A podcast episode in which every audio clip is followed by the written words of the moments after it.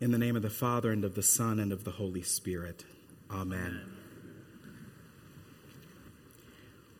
One of the Bible's great strengths is how human its characters are depicted.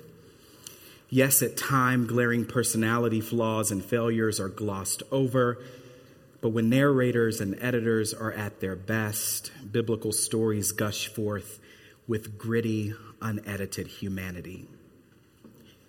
Take, for instance, the Nathanael story just proclaimed as the gospel, which falls within the context of the poetic prologue that acclaims Jesus Christ as the Word made flesh, and how this Word made flesh begins drawing people from all walks of life into a countercultural movement of love. Jesus encounters Nathanael's brother Philip and says, Follow me. Philip then finds his brother and says, We have found him about whom Moses and the prophets spoke Jesus, son of Joseph from Nazareth. And then enters the human moment. Can anything good come out of Nazareth? In that moment, Nathanael reveals a wealth of things not only about himself and his biases against Nazarenes, but about any human ever reaction to Philip's declaration about Jesus is actually the first resistance to the word made flesh mentioned in John's gospel. Textually, there is almost no way to divorce Nathanael's expectations about how God is supposed to show up in the world. When faced with the prospect of the promised Messiah coming from what he would consider a less than desirable place, Nathanael balks. In the King James Version, he says, Can there any good thing come out of Nazareth? Now, if you're like me, you want to defend Nazareth against Nathanael's bias. You want to take Nathanael aside and detail for him how well the bread in Nazareth is made, how hard the people work, how close knit the village of 400 is. Philip, however, did not take Nathanael's bait. Instead of biting, he offered an invitation come and see. You, Nathanael, might be skeptical of Nazareth's ability to bear good human fruit, but please don't make that judgment until you've met Jesus. Not that meeting one person from one place is a sufficient enough deterrent to ingrained regional, racial, ethnic, or economic biases, but it can be a starting point for transformation. The narrator of this story seeks to expose biases all of us might hold when confronted by the living God made flesh. Philip's invitation to come and see Jesus disarms Nathanael's bias about Nazareth. As I said before, one of the Bible's great strengths is its ability to depict its human characters as just that human.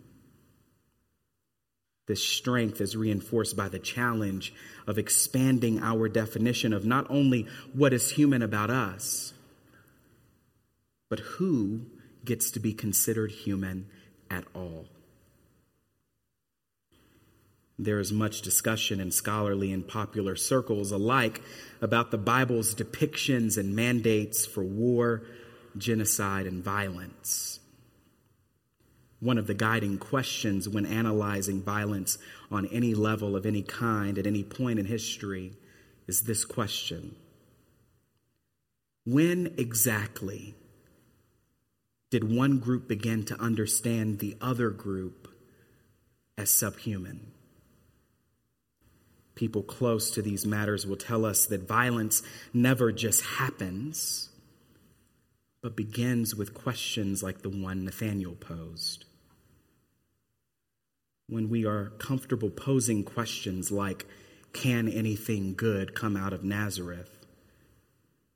We are setting the stage for further forms of aggression and dehumanization. This has been seen over and over in analyses of anti Semitic German programs executed throughout the 14th century that find their manifestation in this century and the last, a concerted, if incremental, effort to chip away at the humanity of whole communities, regions, and nations. Of the sly, understated cut at people from that neighborhood over there, or those people from that country.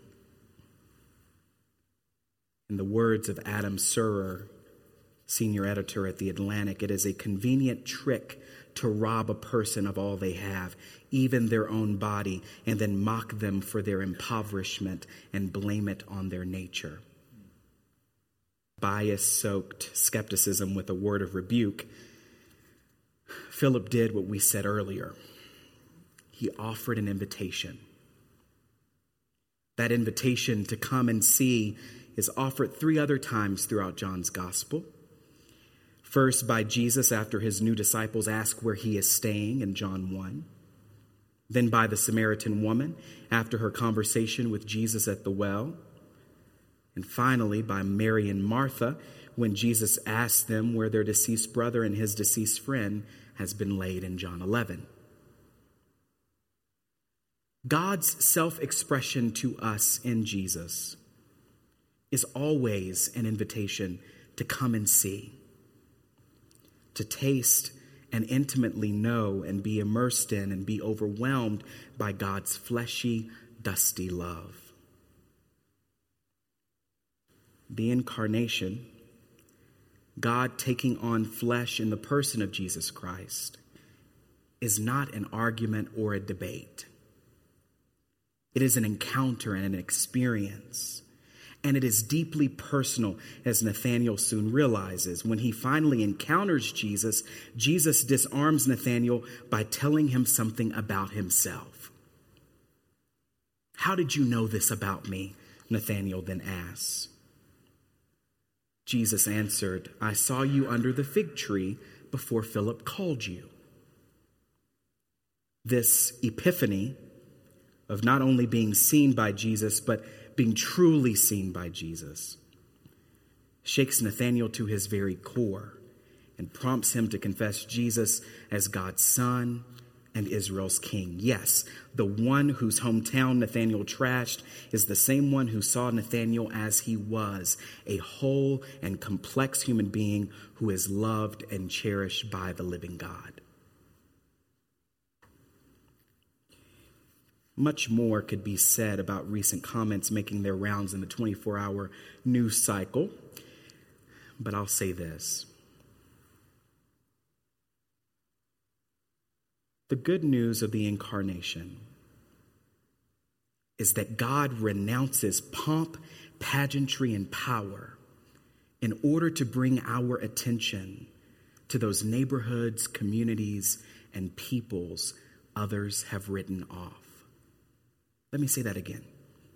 The good news of the incarnation is that God renounces pomp, pageantry, and power in order to bring our attention to those neighborhoods, communities, and nations others have written off to write off, stereotype, or unnecessarily categorize whole peoples is to desecrate the Word made flesh who comes to us not as a rule, but as an invitation, not as host, but as guest. A challenge of the days, months, and years ahead will be maintaining a center that is, in the words of theologian Ruby Sales, both tough minded and tender hearted. Toughness about systemic evil and sin, and tenderness regarding every person and community impacted by it, perpetrators and victims alike. In these days, we hold the posture of Philip close as we confront provincialism, racism, and xenophobia in all their forms, inviting the world to come and see Come and see this Jesus, this word made flesh. Come and see this person who shows us what God is like. Come and see who forgives us and expands our sense of meaning, belonging, and existence. Come and see who saw us, the one who saw us under the fig tree and loved us even then. Amen.